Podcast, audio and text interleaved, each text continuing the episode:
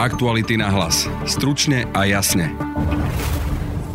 Diplomovú prácu odpísal aj premiér Igor Matovič. Potom ako mu denníken dokázal odpisovanie, Igor Matovič sa priznal, že na vysokej škole podvádzal. Prinesieme vám citát z jeho priznania. Či by som kvôli tomu mal o titul prísť? Zrejme áno. Či kvôli tomu odstúpim? Odstúpim, hneď ako splním všetko, čo som ľuďom pred voľbami slúbil. Prečo je problém, ak premiér odpisoval, sa budeme pýtať českej akademičky Ireny Rajfovej, ktorá sa zaoberá etikou publikovania. Takový člověk má zkrátka charakterovou dispozici k nečestnému jednání. Oľano čelí aj ďalšej kritike za obsadenie desiatok miest šéfov okresných úradov svojimi nominantmi. Predsednička mimoparlamentnej opozičnej strany Progresívne Slovensko Irena Bihariová. Predseda vlády, jeho strana a vláda nielenže porušujú svoje sľuby, ale aj to, že tzv. kultúra našich ľudí, ktorú oni sami kritizovali, si našla kontinuitu aj v súčasnej vláde. Pýtali sme sa na to aj ministra vnútra Romana Mikulca, aj šéfa poslaneckého klubu Oľano Michala Šipoša. Budete počuť aj názor opozičného poslanca Richarda Rašiho. Počúvate podcast Aktuality na hlas. Moje meno je Peter Hanák. Premiér Igor Matovič je tiež plagiátor. Odpísal takmer celú svoju diplomovku, a to z dvoch zdrojov, od ktorých od slova do slova prevzal desiatky strán textu. Premiér je dnes na samite v Bruseli, reagoval statusom na Facebooku, z ktorého citujeme. Netuším, či som pred 22 rokmi vo svojej diplomovke niečo necitoval a koľko toho bolo. Ak to tak je, ukradol som niečo, čo mi nepatrilo. Som de facto v tejto veci zlodej, čo je smutné a určite nie na chválu. Nikdy som sa svojim titulom nechválil, nikdy som si ho iniciatívne nepísal a ani na občiansky som si ho nedal.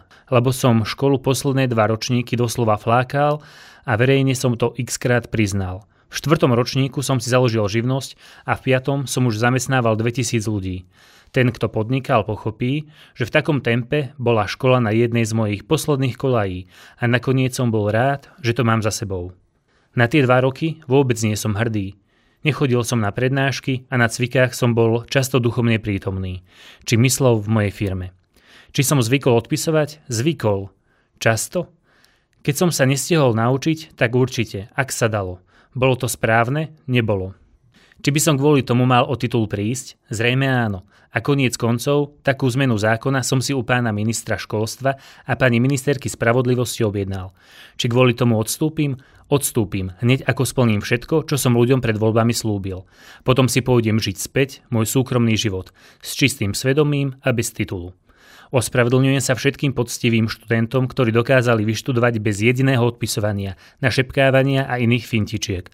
Úprimne vás obdivujem. Podľa opozičných poslancov okolo Petra Pellegriniho by mal Igor Matovič odstúpiť z funkcie. Prečo je problém, keď sú dvaja z troch najvyšších ústavných činiteľov plagiátori, som sa pýtal Ireny Rajfovej, akademičky z Pražskej Karlovej univerzity, ktorá sa zaoberá etikou publikovania. Opisování je jeden z akademických podvodů. S kritikou opisování, ne, nesprávného citování, e, přebírání textů jiných lidí jako vlastního textu, což je prostě plagiátorství. Je ten pro, no myslím, že to jsou dva problémy. Uh, jeden spočívá v tom, že to vlastně veřejnost často vnímá jaksi spiklenecky. Uh, je to něco jako podobné, je to vlastně trochu přirovnáváno jako za socialismu Eh, bylo takové heslo, kdo, kdo nekrade, okrádá rodinu. Eh, tak to opisování se vnímá často jako takové jako sympatické rošťáctví, kterým ti lidé vlastně obcházejí nějaký hloupý akademický systém. Takže... Ale prečo to tak nie je? Prečo si naozaj ľudia nemôžu povedať, že no veď všetci opisovali, čo je na tom problém? Prečo by to malo voličov zaujímať, či ich premiér, alebo predseda parlamentu, alebo minister školstva niečo opísali alebo neopísali? No, znamená to, že e, takový člověk má zkrátka charakterovou dispozici k nečestnému jednání. Určitě záleží na tom, jaký druh uh, opisování nebo plagiování to je. No, může se stát, uh, um, že člověk uh, se dopustí něčeho a, a přitom neví, že je to nežádoucí praktika. To se prostě stát může, ale v téhle, jako v situaci slovenských politiků, myslím, bylo dostatečně jako prokázáno, že to ne, nebyla otázka nevědomosti. Je to prostě jako charakterová dispozice k nečestnému jednání, eh, kterou eh, jako můžou voliči pocítit v jakékoliv jako jiné problematice. Za druhé to e, naznačuje jako hluboké nepochopení role vzdělání ve společnosti. Jako politik, který sám se choval e, ke svému vzdělání jako k něčemu, co si může jako nějak snadno pořídit, když současně potom jako hovoří o významu vzdělání, o vzdělanostní společnosti, tak je prostě bytostně nedůvěryhodný protože nechápe, jakou hodnotu to má, když něco přečtete, napíšete sám a promyslíte sám. Igor Matovič sa priznal, on tvrdí, že áno, opisoval som na vysokej škole, lebo som podnikal, nemal som čas na štúdium, tak v 4. 5. ročníku som opisoval, kde sa dalo. Čo by ste na to povedali? Že měl přerušit studium.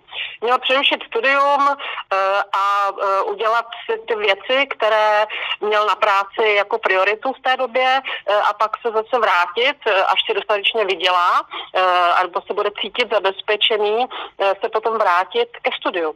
Je to podle vás taký problém, že by nemal být premiérom? To se teda neodvažuju jako posuzovat.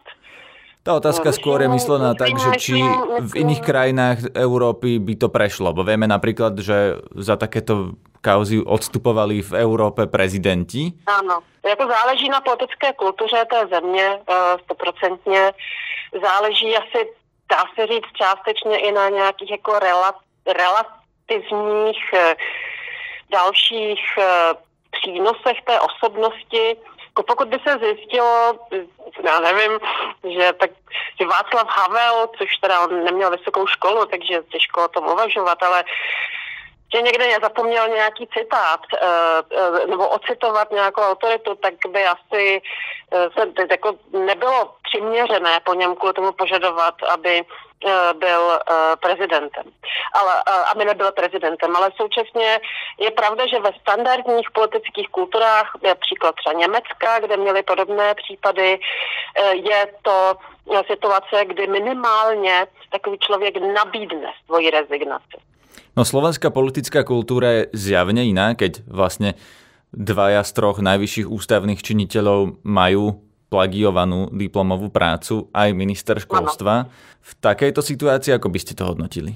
No, to bych hodnotila jako, eh, jako velký selhání eh, vlastně jako morálky uh, elit uh, a etosu, uh, ve kterém se elity stávají elitami. Uh, jako, jako selhání jako vnitřní morálky uh, toho prostředí, ve kterém se získávají vysokoškolské tituly. Tu vám budem protiargumentovať, že nie je to zlyhanie voličov, keď voličom je to jedno, keď zvolia ľudí, pri mhm. ktorých im nezáleží na tom, akú majú školu, čo študovali, či študovali čestne alebo opisovali.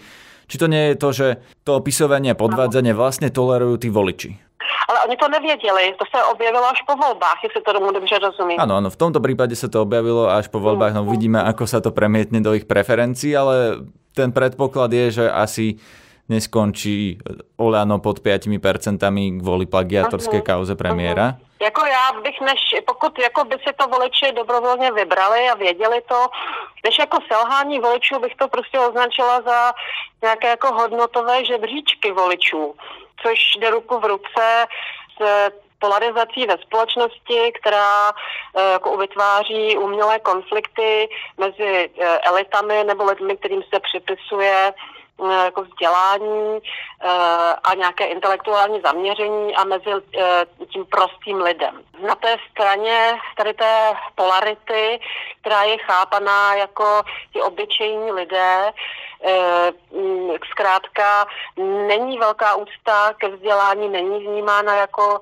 jako priorita nebo dokonce jako, jako, jako způsob, který lépe dovede porozumět uh, světu. Uh, se jako řada, jako řada voličů, velká část voličů uh, prostě dívá na vzdělání z patra, nepřipisuje mu, nepřipisuje mu hodnotu. Pak jedno, jestli na to máte papír, který je uh, podložený poctivě nebo nepoctivě, když je to stejně celé jenom mm, nějaká jako okrasa, která není vnímaná jako něco, co by mělo přinášet reálnou úctu nebo prestiž. Aktuality na hlas. Stručne a jasne. Obyčajní ľudia a nezávislé osobnosti obsadili všetky okresné úrady svojimi nominantmi. 56 nových šéfov práve v týchto dňoch uvádzajú do funkcií. Podľa ministra vnútra Romana Mikulca a šéfa poslaneckého klubu Oľano Michala Šípoša nejde o klasickú stranickú nomináciu, lebo verejnosť mohla pripomienkovať navrhované mená a 14 uchádzačov nakoniec nebude vymenovaných práve pre pripomienky verejnosti. Podľa mimoparlamentnej opozičnej strany PS to nestačí, jej predsednička Irena Bihariová. Netransparentný výber prednostov okresných úradov a riadecich pozícií vo viacerých štátnych podnikov je pre nás dôkazom, že predseda vlády, jeho strana a vláda nielenže porušujú svoje sľuby, ale aj to, že tzv. kultúra našich ľudí, ktorú oni sami kritizovali, si našla kontinuitu aj v súčasnej vláde. Progresívne Slovensko dáva vláde Igora Matoviča rok na to, aby dodržala svoje sľuby a spravila Slovensko transparentnejším. Za týmto účelom sme vytvorili webovú stránku do roka a do dňa, kde sa môžu aj občania spoločne s nami pripojiť a vyzvať vládu Igora Matoviča, aby naozaj ustála svojim sľubom, ktoré dával či už pred voľbami alebo konec koncov aj vo svojom programovom vyhlásení vlády. A síce, že obsadzovanie takýchto pozícií bude podrobené transparentným procesom to, ako si my predstavujeme transparentné výberové konanie, znamená, že máme známych kandidátov, máme známe ich e, e, životopisy, máme známe kritéria, na základe ktorých bola vytvorená e, hodnotiaca komisia a zároveň poznáme výsledky a poradie, akým boli uchádzači a kandidáti a kandidátky teda v tomto procese zhodnotení. V skutočnosti sa však nič z tohoto nedieje a Igor Matovič pokračuje v tradícii netransparentnosti, ktorú tak ostro kritizoval ešte keď bol poslancom e, Národnej rady z opozičných hlavíc. Postup Oľano na tlačovke obhajovali minister vnútra Roman Mikulec a predseda poslaneckého klubu Michal Šípoš. Bohužiaľ musím povedať, že niektorí tí odvolaní prednostovia sa ani neunúvali, aby prišli a aby odovzdali funkciu. Takto pred vyše týždňom sme sa pred vás postavili a požiadali sme ľudí o spoluprácu pri výbere nových prednostov okresných úradov, čo doposiaľ žiadna iná politická strana neurobila. Za 10 dní, ktoré e, sme dostali takmer tisíc podnetov, bolo ich presne 970, a každý jeden sme poctivo vyhodnotili. To, že kritickými pripomienkami sme sa zodpovedne zaoberali, dokazuje fakt, že na začiatku sme predstavili 70 potenciálnych nominantov, pričom neprešli všetci. Vymenovaných bude na teraz 56 nových prednostov, ako spomínal pán minister.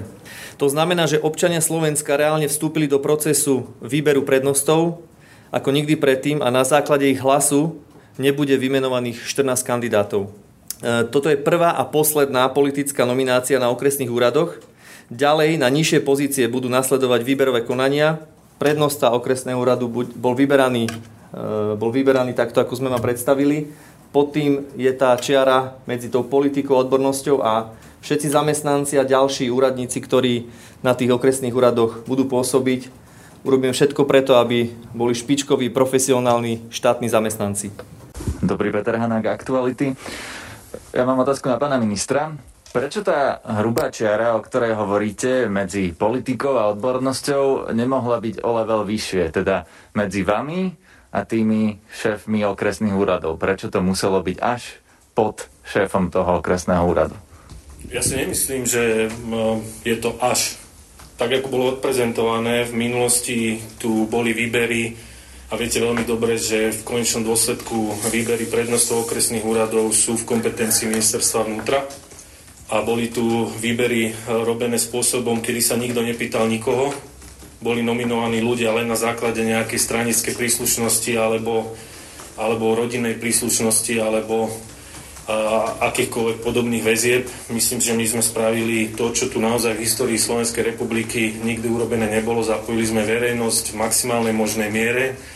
Myslím si, že veľmi transparentným spôsobom my sme sa aj súčinne samozrejme spolu aj s klubom Olano podielali, a boli stanovené kritéria, čiže ja si myslím, že naozaj tá hrubá čiara bola spravená spôsobom, ktorý tu v, v histórii Slovenskej republiky nikdy urobený nebol. Ale prečo nemohla byť práve tými výberovými konaniami, tými transparentnými, akým chcete obsadzovať tie odborné funkcie na nižšej úrovni, prečo ste to nemohli urobiť už pri tejto úrovni? A my sme to urobili. Aj pri tejto úrovni. Znova opakujem, že boli urobené výberové konania, kde bola zapojená aj verejnosť a bolo to urobené spôsobom, ktorý si myslím, že naozaj v histórii nenájdete. Posledná vec, čiže to sú ľudia, ktorí budú teraz na 4 roky, ak sa nemýlim, neplánujete to zopakovať tak, ako vás PS spolu vyzýva, že do roka riadným, transparentným výberovým konaním. Ak ste počúvali moje úvodné slovo, ja som povedal, ani jeden z tých prednostov okresných úradov nie je prilepený k stoličke a pokiaľ bude akákoľvek pochybnosť, že vo výkone jeho práce nastanú dôvody, kedy jednoducho prídeme k tomu, že sa s ním bude treba rozlúčiť, tak nebudeme mať problém sa rozlúčiť. Ale riadne obdobie je 4 roky. No áno. Takýto postup Oľano kritizuje aj parlamentná opozícia, nezaradený poslanec Richard Draši. Bolo dostatok času na to, aby sa pripravili transparentné výberové konania a naozaj sa našli najlepší odborníci v okresoch. Urobili to čisto politicky a netransparentne, hoci pred voľbami kričali a zdôrazňovali, že na všetky pozície okrem ministrov a štátnych tajomníkov budú transparentné výberové konania a tu nedali možnosť odborníkom z praxe sa ani prihlásiť. Na dnešnom podcaste sa podielala Tatiana Škultétiová. Zdraví vás Peter Hanák. Aktuality na hlas. Stručne a jasne.